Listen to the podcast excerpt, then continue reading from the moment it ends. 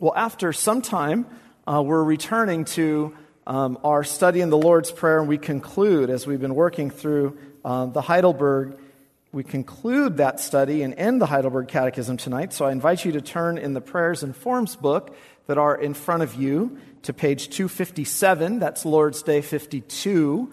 That's two, page 257. And then after this, we'll read Genesis 3, Genesis 3, 1 through 7. But I will ask the question tonight, again, of Lord's Day 52. This is question 127, 28, and then the conclusion in 129. And please respond with the answer. This is again page 257, Lord's Day 52, question 127. What does the sixth petition mean? And lead us not into temptation, but deliver us from evil means. We are so weak that we cannot stand on our own for a moment. And our sworn enemies, the devil, the world, and our own flesh, never stop attacking us. And so, Lord, uphold us and make us strong by the power of your Holy Spirit, so that we may not be defeated in this spiritual fight, but may firmly resist our enemies until we finally win the complete victory. How do you conclude this prayer? For yours is the kingdom and the power and the glory forever. This means we have made all these petitions of you because, as our all powerful King, you are both willing and able to give us all that is good, and because your holy name, and not we ourselves, should receive all the praise forever. And then finally, what does that little word amen express? Amen means this shall truly and surely be, for it is much more certain that God has heard my prayer than I feel in my heart that I desire such things from him. And now we'll turn to God's word tonight um, from Genesis chapter 3 and consider what happened at the fall in light of this petition. This is the word of the Lord. Beginning at verse 1 Now the serpent was more crafty than any other beast of the field that the Lord God had made.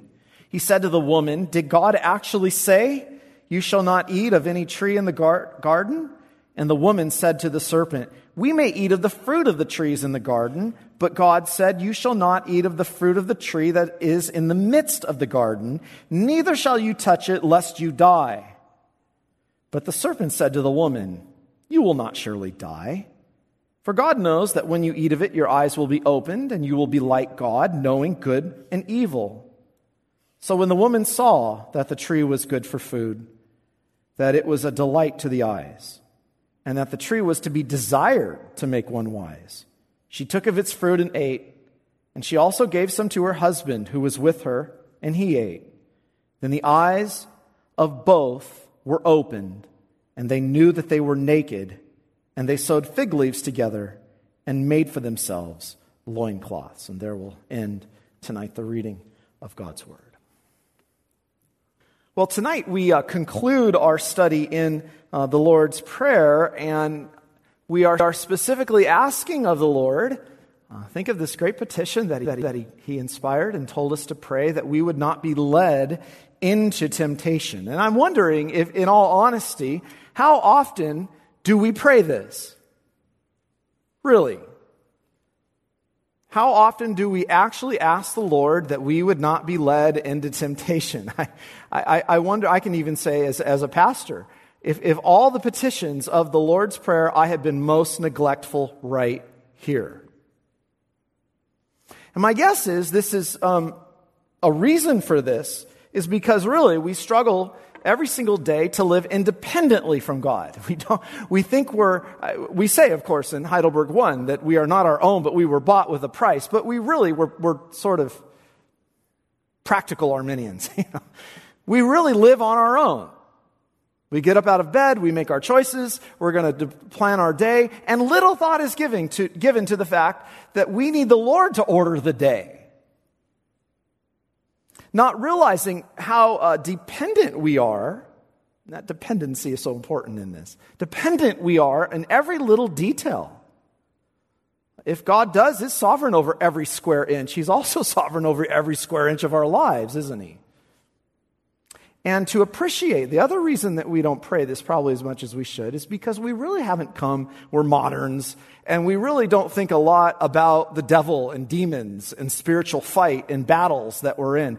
We, we're kind of above that now. Those are ancient things. We just, we don't think like that anymore. But the Bible constantly presses us to it. We have three sworn enemies constantly coming at us. And they're not little enemies. The devil, the world, and your own sinful nature inside. But maybe um, part of the problem, as I was reflecting on this, is that we have not appreciated precisely what we're asking of the Lord uh, and given a lot of reflection into this petition. Maybe this is captured a little bit with what the Pope did to the prayer. Um, he challenged it, didn't he? And he, ex cathedra, changed it. I mean, it's really a remarkable thing. The Pope changed the prayer of Jesus' words. And the Pope said, Lead us not into temptation is not the right way we should say it. I'm changing it to, Do not let us fall into temptation. Now, that may sound like, that may sound wise. That may make a little more sense to us. But is that the intention of the prayer that Jesus inspired? Does God lead us into temptation? Did the Spirit lead Jesus into the wilderness to be tempted? Surely God doesn't himself tempt anyone. Uh, James makes that clear. Let no one say when he's tempted, I'm being tempted by God, for God cannot be tempted with evil, and he himself, himself tempts nobody. But that doesn't mean that our own human nature will not run into it at every point if the circumstances in God's providence and sovereignty are not ordered. The scriptures often speak this way. Do we change them? Remove from me the way of lying. Incline not my heart to any evil thing, to practice wicked works with men that work iniquity. I was um, thinking a little bit about the Westminster Confession and the larger catechism, which is really helpful on this. And in 195, we don't really give a lot of attention to the Westminster, so I thought it would just be helpful for a minute for you to hear it. The way that it addresses this particular issue on temptation, listen to the words of 195 in this petition, which is Lead us and lead us not into temptation, but deliver us from evil, acknowledging that the most wise righteous, and gracious God, for various holy and just ends, may so order things that we may be assaulted, foiled, and for a time led, led captive by temptation. That Satan, the world, and the flesh are re- ready powerfully to draw us aside and ensnare us and that we, even after the pardon of our sins, by reason of our corruption, weakness, and want of watchfulness, are not only subject to be tempted and forward to expose ourselves into temptation, unto temptations, but also of ourselves unable and unwilling to resist them, to recover out of them and to improve them, and worthy to be left under the power of them, we pray that God would so overrule the world and all in it, subdue the flesh, restrain Satan, order all things, bestow and bless all means of grace, and quicken us to watchfulness in the use of them, that we and all his people may, by his providence, be kept from being tempted to sin, or if tempted, that by his Spirit we may be powerfully supported and enabled to stand in the hour of temptation. Or when fallen, raised again, and recovered out of it, and have a sanctified use and improvement thereof, that our sanctification and salvation may be perfected, Satan trodden under our feet, and we fully freed from sin, temptation, and all evil forever. Now, that's a lot. Did you get all that? but isn't it an interesting statement? To humble our pride God may order things for a time that we are led captive by temptation. Maybe the reason, the very reason this is absent in our prayers, and we feel ourselves sometimes foiled by temptation, is because we're not praying, and He's drawing us back to pray. Now, that takes on a huge implication tonight um, for understanding this. We need to pray this. this, is, this is an integral part of prayer. This is an important, this is why Jesus told us to pray this. Uh, how many of you feel that times, as we sang in the psalm this morning, uh, 65, our sins rise up against us, prevailing day by day? And God constantly shows us mercy, doesn't He? But in pride, because of the sinful nature, um, we open the door to temptation and sin. That's what we're good at. We live in it. This is what we often pursue. And, and this prayer is the really humble posture of expressing our dependency upon the Lord to always order the circumstances of our lives, to be aware of that. See, this is, this is the great, I think, if you know when you've sinned, you stop and you say at the end of it, why did I do that? The basic answer, first off, was you were not aware of it. And you put yourselves in the situations to do it. And that what this prayer is expressing is our absolute dependency upon the sovereignty of God every single day of our lives to keep us and to preserve us. Order my life, O Lord, that I would not be led into temptation and that my sinful nature, that it would be kept in check from me running right into it. You are so sovereign, I need you to order my days. You are so sovereign, I need you every morning as we call out to you to order my days because there I go if you don't.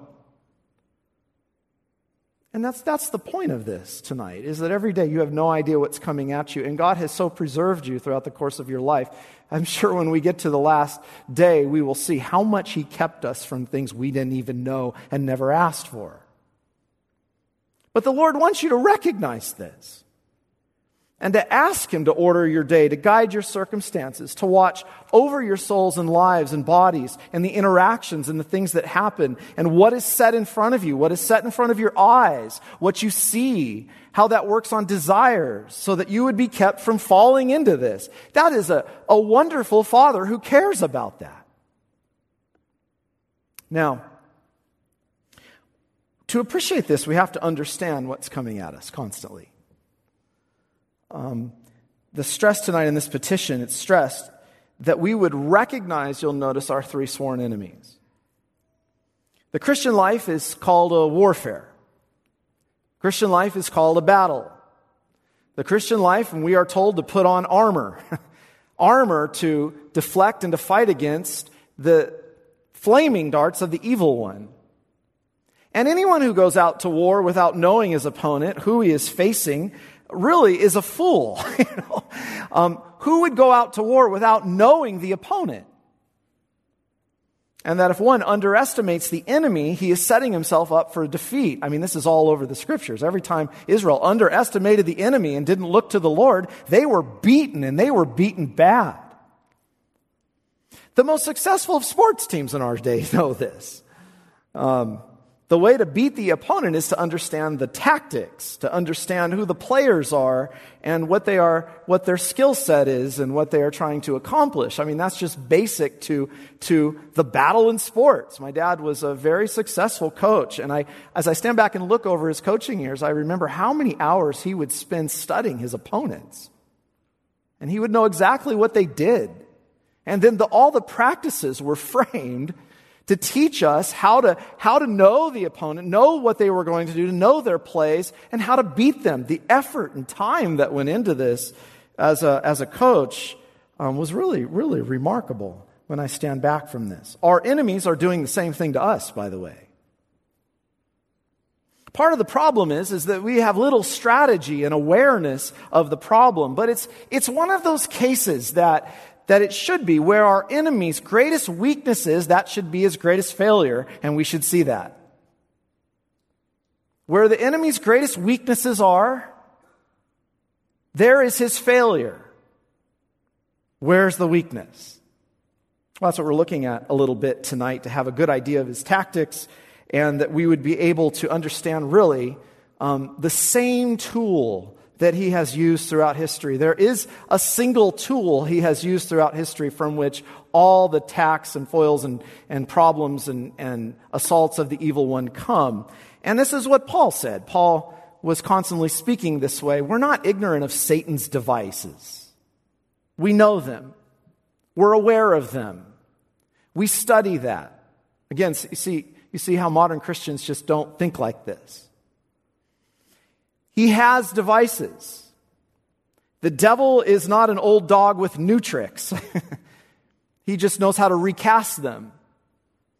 So, what is the tool that he uses? And this is what I want to consider a bit with you tonight. Uh, what we have revealed about Satan to know how he works, how he generally works, is in two ways. If he could, he would simply persecute you and kill you. That's one of his tactics. That's what he tried to do in the early church, and in large part of the, the world to this day. This is what he tries to do, is to simply stamp the holy seed out of existence. If he can't do that under God's providential sovereignty, remember, um, the devil can't do anything on his own. Uh, he is kept in check, he is put under chains. He may be on a long chain, but he is chained up even as he roams around like a roaring lion seeking whom he may devour. The other way he, he works is to craftily undermine, great tool I'm talking about, the Word of God. This is all over Paul. We are aware of his underhanded and crafty ways that he uses through his false mouthpieces. We are aware that he sends those as angels of light. We are aware that he sends angels of light that come as ministers and appear as ministers of light and righteousness, but are right out of the pit of hell. And that's where I thought it would be um, helpful tonight to see how Genesis, right at the beginning, integrates all three of these sworn enemies uh, the devil, the world, and our flesh into the equation of the very fall of Adam and Eve. And I think that's, that helps us to, to again be aware with this very uh, familiar passage of how this all began, how we got here, and that this is nothing new. Consider the temptation of Adam and Eve at the fall. Now, the serpent was more cunning than any beast of the field which the Lord had made. And he said to the woman, has God indeed said, Stop? Has God indeed spoken something? And then he goes into it. You shall not eat of every tree in the garden. What was Satan's first attack? Well, the first satanic assault in the garden was an assault on God's word.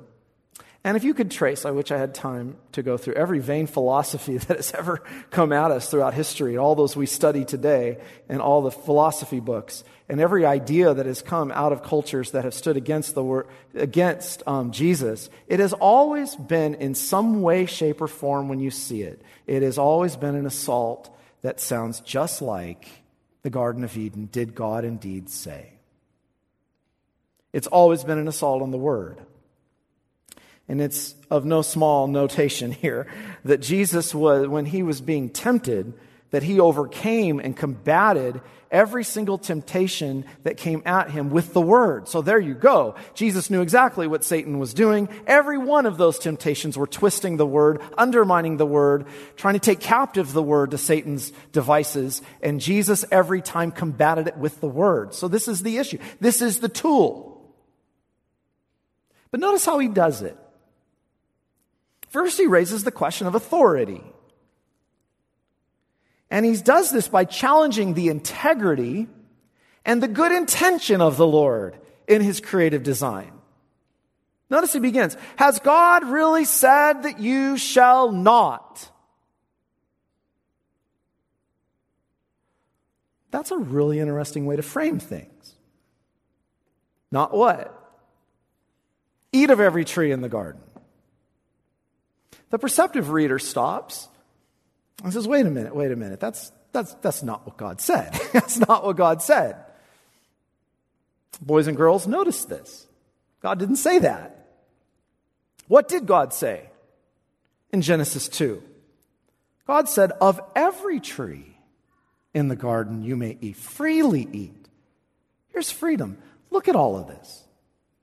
It's all yours to enjoy. But there's one, the tree of the knowledge of good and evil.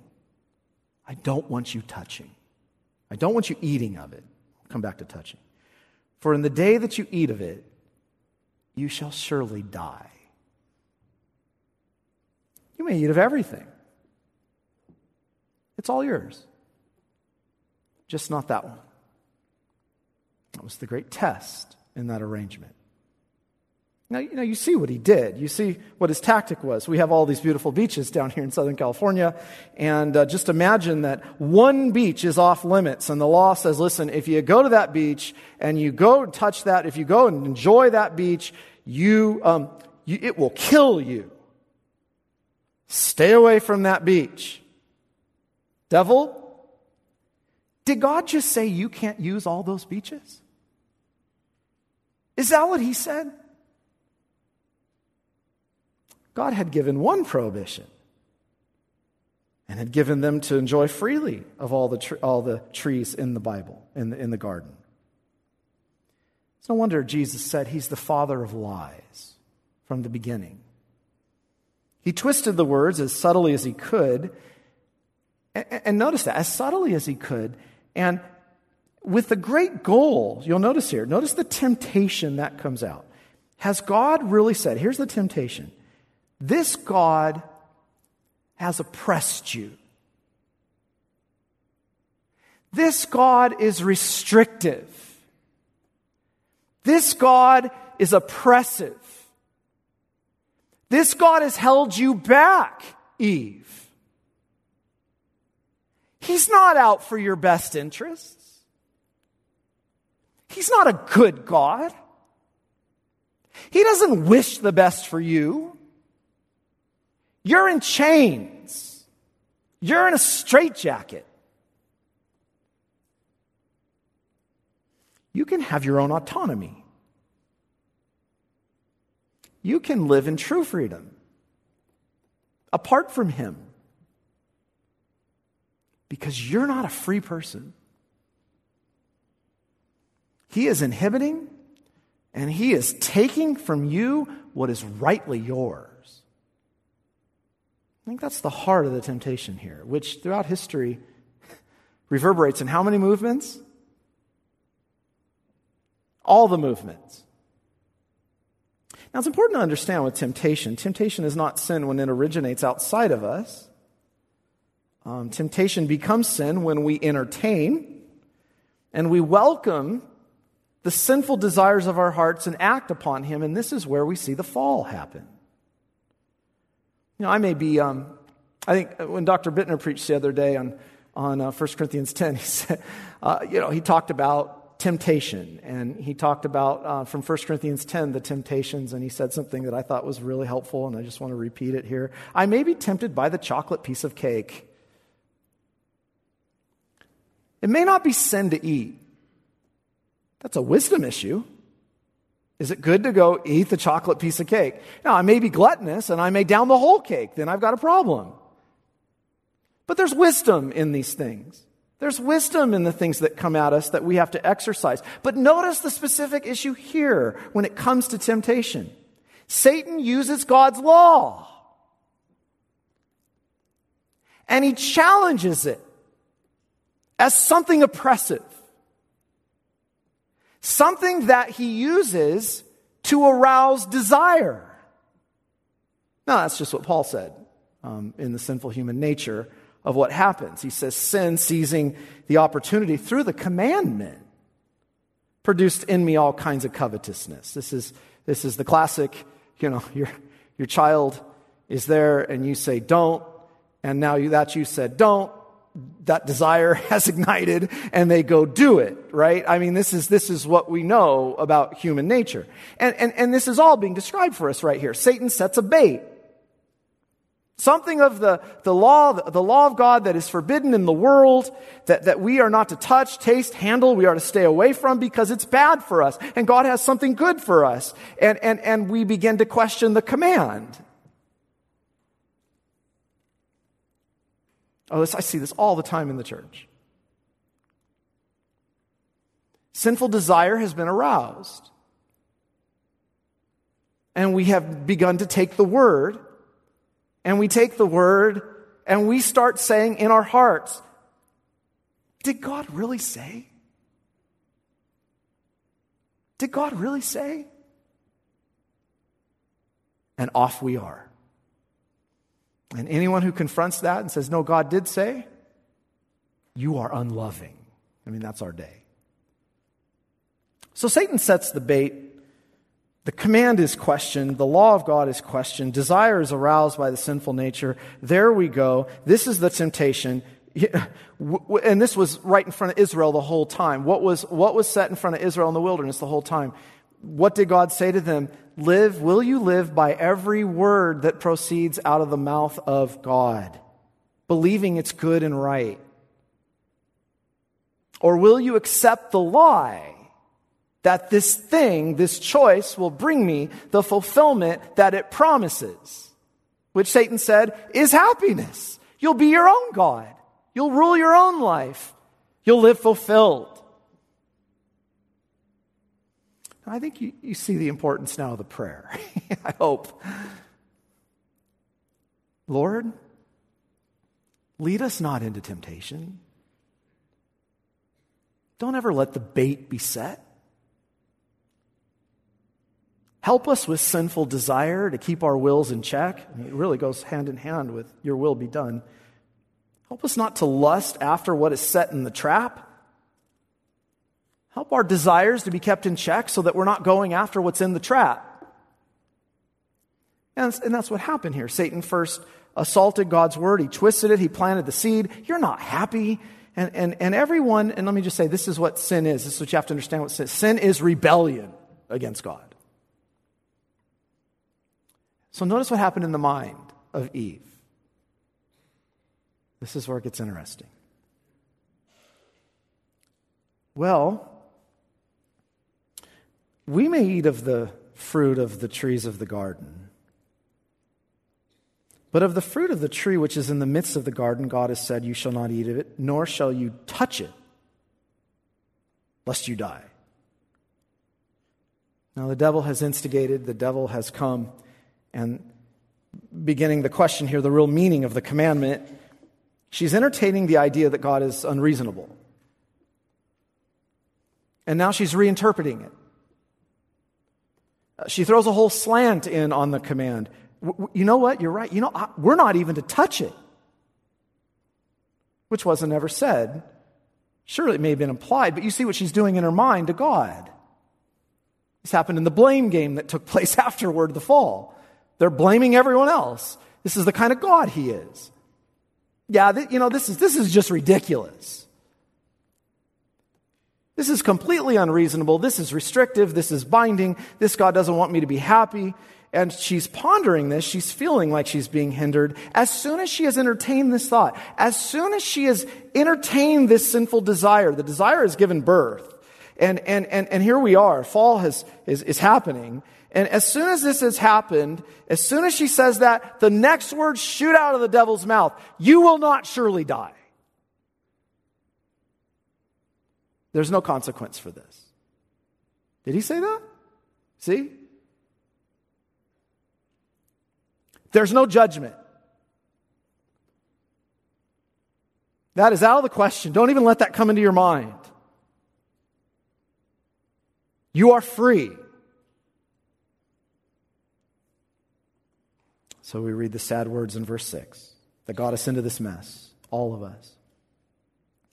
So when the woman, now notice the threefold. First John picks this up with the lust of the flesh, the lust of the eyes, and the pride of life. When the woman saw that the tree was good for food, that it was pleasant to the eyes, and a tree desirable, notice how it's all working on desire, to make one wise she took of its fruit and ate. Her faculties, all of them, ran right into this. The fall just happened. And she gave to her husband with her. He was there, totally neglectful. And he ate. He should have risen up like the Savior he should have been and crushed the head of the serpent. That's why you need, us. that's why you need Jesus, all of us. This statement becomes the defining path of temptation into sin throughout the whole history of the human race. I mean, you can just trace it throughout the scriptures. David one day is lazy on his bed. The nation's off to war. He's completely careless. He is not praying in the morning, lead me not into temptation. He's the king. No guard was up. He did not pray. The bait was set. There she is. Strolls out onto the roof, and there's Bathsheba bathing with a um, temptation from the world, ignited by the inward desire of the sinful nature, David is now a pornographer. And he questions, I'm sure, the law of God. We I'm embellishing a little bit. I bet this is exactly how it went. I'm the king. I can have whatever I want. Has God withheld her from me? And he went and he took her. And Eve entertained the lust in questioning God's word. The tree became pleasant to the eyes. It looked so good all of a sudden. That's why we can't get our minds off things when we're being led in temptation and sin, and, and everything is now the focus of our lives right there and we begin to lust and we desire. And she wanted to become her own God. Perceiving it was a tree desirable to make her wise, she ate. Pride of life. And here we are. I should say, sometimes it's just the power of lust that uh, overcomes us. It's so strong, we run into it. All the more to pray. Um, there was a, I was talking to a pastor not so long ago, and he said, Yeah, he was doing some counseling with a young man. And the young man said to him, You know, Pastor, I just have more, I just have stronger sexual desire the way I'm wired than more men. And the pastor said, Stop it. All men have that problem. Every woman has a problem with faulty desire. You don't get a special treatment in this. See how they all work in tandem? The devil, the world, and our flesh, our own desires. Paul says all these things war against our souls. They war against us. That's why John says, Don't love the world or the things in the world. If anyone loves the world, the love of the Father is not in him. For everything that belongs to the world, the lust of the flesh, the lust of the eyes, and the pride of one's life, is not from the Father, but is from the world. And the world with its lust is passing away, but the one who does God's will remains forever. Now, all that to say, what an encouragement to pray. You know, what, what, here's your lifeline. Here's your SOS. You have Satan leading the uh, charge. You have the world, entire world coming against you, and you have your own hearts. You don't stand a chance. I don't stand a chance. You see why you need the prayer? It's the prayer for sanctification. Um, the petition. And that's why I said, it's, I, I, hope I'm inspiring tonight to, to recognize it's, it's such an important and often neglected petition. We've prayed way more about forgiveness of our sins, which is important, than the stopping of them. We have prayed way more that the Lord would let it all go than the prevention of the circumstances that got us there in the first place. And I think you see the danger in that. Do we really hate sin and what it promises enough to not entertain it and to ask God to keep us and order the circumstances of our lives so that we don't go into it? That's, that's at the heart of this petition. And to not ask the Lord just to let it all go, but then for us to never take seriously what got us into the mess. Or to never ask Him to keep you from it. All your life belongs to the Lord. What does it sound like? Lord, Forgive me of this trespass, but you know how weak I am. And I know, even though I am a pardoned saint and sinner, and, and all of you can testify, this particular sin or these sins continue to crouch at my door. Temptation always seems to smack me in the face. And without you, I will give in to temptation every time and sin. So, Lord, order my life today that I might not sin against you. You know, He wants to help. Christ is, is, is telling us that God chooses to help you in this. I think this is so important for our day because we have so many who feel defeated in sin. Well, here you go. Your king who sits on the throne says you have at your disposal a great and powerful deliverer who has sent the Holy Spirit, who is, indwells you and who sanctifies you, and it is his will for your life, your sanctification, to put to death these things. How important then is the plea, lead me not into it? Uphold me, Lord, by your Spirit. And this is how the Heidelberg says it so that we will not go down to defeat in this spiritual struggle, that we may firmly resist our enemies until we finally and completely win the victory. And we will. In Jesus, we have. It's a bit more challenging, obviously, uh, to pray to one who doesn't understand, right? be quite scary. Um, to go to one who has no idea about the attacks. Now, they say when um, the Titanic was going down and they sent out the SOS to the other boat, the other boat had no idea of the seriousness of the call, and the boat couldn't get there in time. Down they went. You think your father's going to do that to you?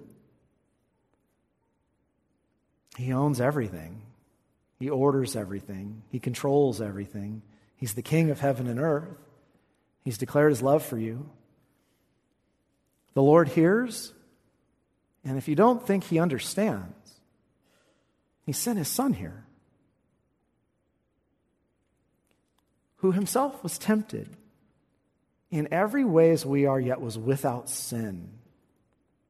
For we don't have a high priest. Remember Hebrews as we're going through it? who cannot sympathize with our weaknesses, but was in all points tempted as we are, yet without sin. So, what, what does it follow up with? Let us, therefore, come boldly to the throne of grace, that we may obtain mercy and find grace to help in time of need. You know what those times are. And He's inviting you to come. He's inviting you to talk to Him. He's inviting you to rest in Him. And He is giving you every resource you need. Christ has gone through all this for you to set you free, to give you true freedom. And He sympathizes with us in our weaknesses and is able to give aid to the children of Abraham because you are His covenant children. Christ has overcome temptation for you. Let me make that clear. That's what the devil in the wilderness was all about. He beat it, he won, he set you free. But now he calls us to walk the same path and to look to him for grace and help in our time of need, for deliverance and forgiveness, and to order our lives that we might be a special aroma to him, something of a good treasure that he has formed in his likeness, in the likeness of Christ. So, all the more, I want to encourage you and I, take, I say this just as much to me this coming as we enter our new weeks. Pray to the Lord. Lord, lead us not into temptation, but deliver us from all evil. Let's pray together. Heavenly Father, what an encouragement tonight from your word again, and to help us to understand how we came into this mess of sin and misery and our first parents, our first Adam.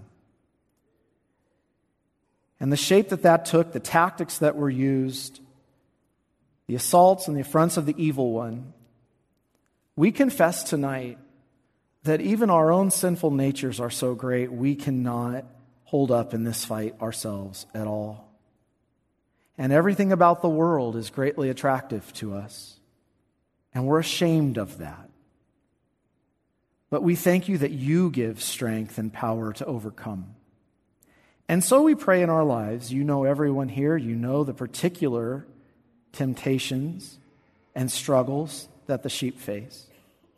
We pray together that you would help us and that you would lead us not into temptation. Order our lives.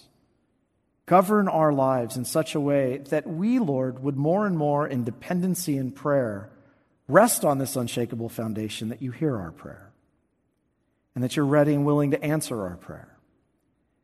And that as that wonderful little end of the catechism says, when we say amen, so let it be, you are more eager and willing to answer our prayers even more than our desires to have them answered. So thank you, O Lord, for this reflection in prayer in the Heidelberg Catechism. Bless it to our hearts. And may we more and more be a praying people, for it is the greatest discipline of the Christian life, and we need your Spirit to help us more and more to do it. Thank you for this Sabbath day of rest. In Jesus' name we pray. Amen.